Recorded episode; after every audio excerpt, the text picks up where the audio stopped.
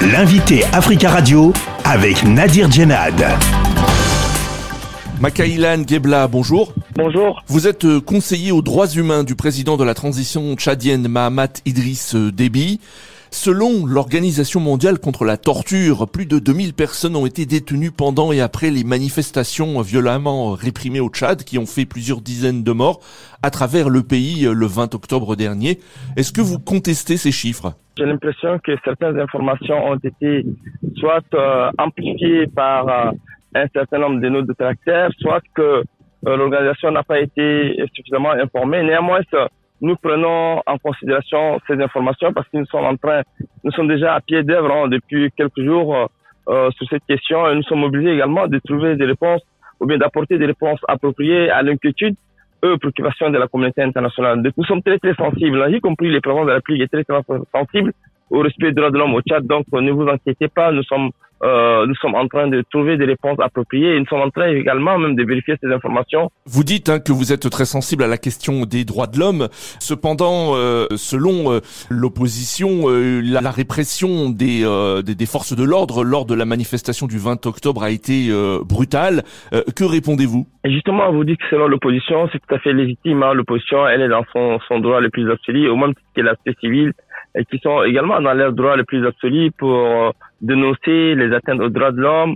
Euh, cependant, le, la journée du 20 octobre dernier, euh, c'est une situation extrêmement inédite, extrêmement grave qui s'est produite. On a déploré cela parce qu'effectivement, on aurait souhaité que les initiateurs, les organisateurs de cette manifestation auraient dû au moins préparer leur manifestation à des, à des actes beaucoup plus pacifiques, c'est-à-dire manifester avec des spolars, montrer à la, à la face du monde que le est dans une situation extrêmement fragile et que nous avons souhaité brandir des, des, foulards blancs que de brandir effectivement des, des, des, des armes blanches, euh, des, des cailloux euh, visant des, des, forces de défense et de sécurité. Vous parlez de, de manifestations violentes. Euh, une partie de, de l'opposition parle de, euh, de manifestants non armés, pacifiques.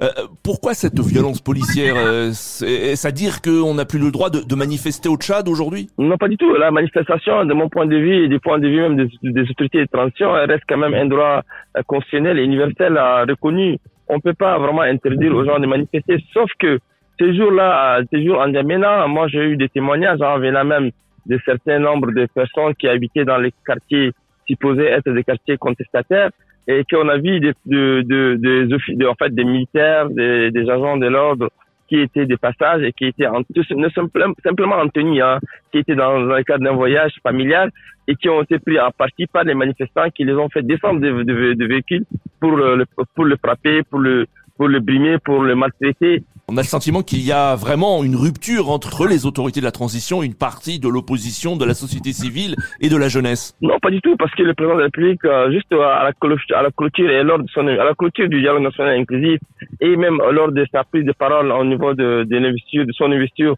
pour deux pour deux mandats euh, pour une transition de deux ans, il avait déjà tendu la main effectivement à, à l'opposition. Il a, je pense que la rupture n'est pas vraiment d'actualité. Il faut vraiment renouer le fil du dialogue.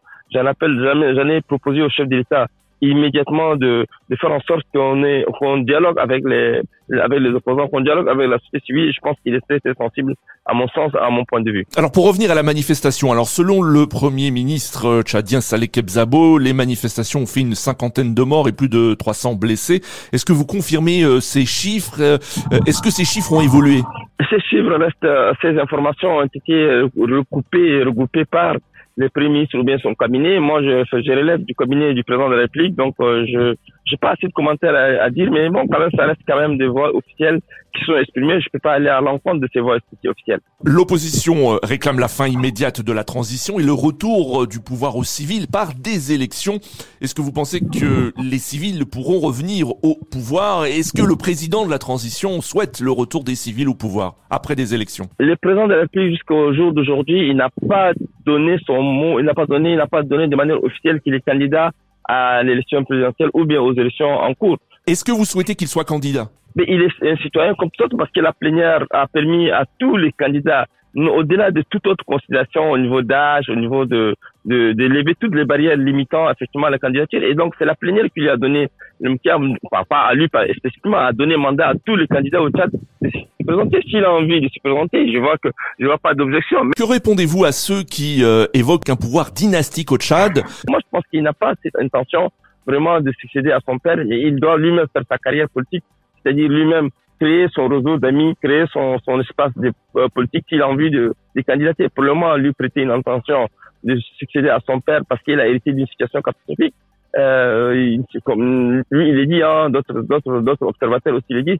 Il dit qu'il était là, il a obtenu un pouvoir, on lui a demandé de diriger une transition de 18 mois et s'est retrouvé face à une situation très compliquée où la question sécuritaire euh, euh, inquiète la communauté internationale et que lui, étant militaire, il souhaiterait vraiment accompagner une transition avec plus de garanties et de stabilité dans la sous-région. Je pense que c'est aussi en fait la vision de la communauté internationale à laquelle lui, il s'inscrit. Donc pour le moment, je pense que le président de la n'a pas manifesté la volonté de succéder à son père et de se maintenir au pouvoir. Maintenant, il faut vraiment l'attendre pendant le 24 mois s'il a envie ou non de se présenter aux élections ou bien de remplacer à son père Makailan Gebla, merci beaucoup d'avoir répondu à nos questions. C'est moi qui vous remercie. Je rappelle que vous êtes conseiller aux droits humains du président de la transition tchadienne Mahamat Idriss Déby.